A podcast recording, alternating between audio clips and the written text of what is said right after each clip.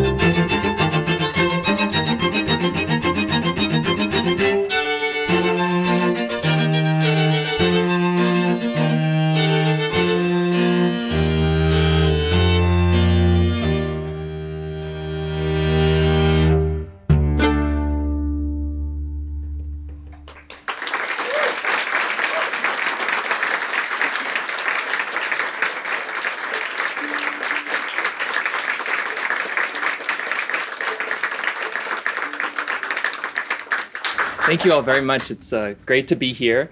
And um, that was Caroline Shaw's first essay. This is a piece that Caroline wrote for us back in 2016. She's a dear friend. Uh, the friendship goes back to college almost a decade ago. And uh, we're just so thrilled with how well she's doing. And the next piece we're going to play for you is a piece by Leos Janáček. It's quite different, and this is from our new album Resilience, which explores the music of composers in conflict, and in this case, a loveless marriage.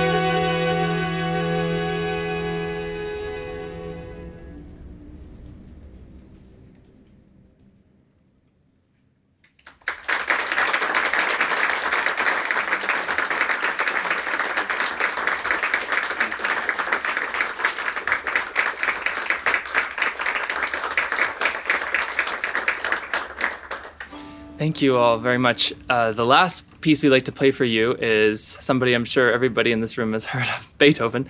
Uh, we're amidst uh, about to celebrate his 250th anniversary of his birth in 2020, and uh, to commemorate that, our quartet is performing his entire cycle of 16 quartets in a number of cities.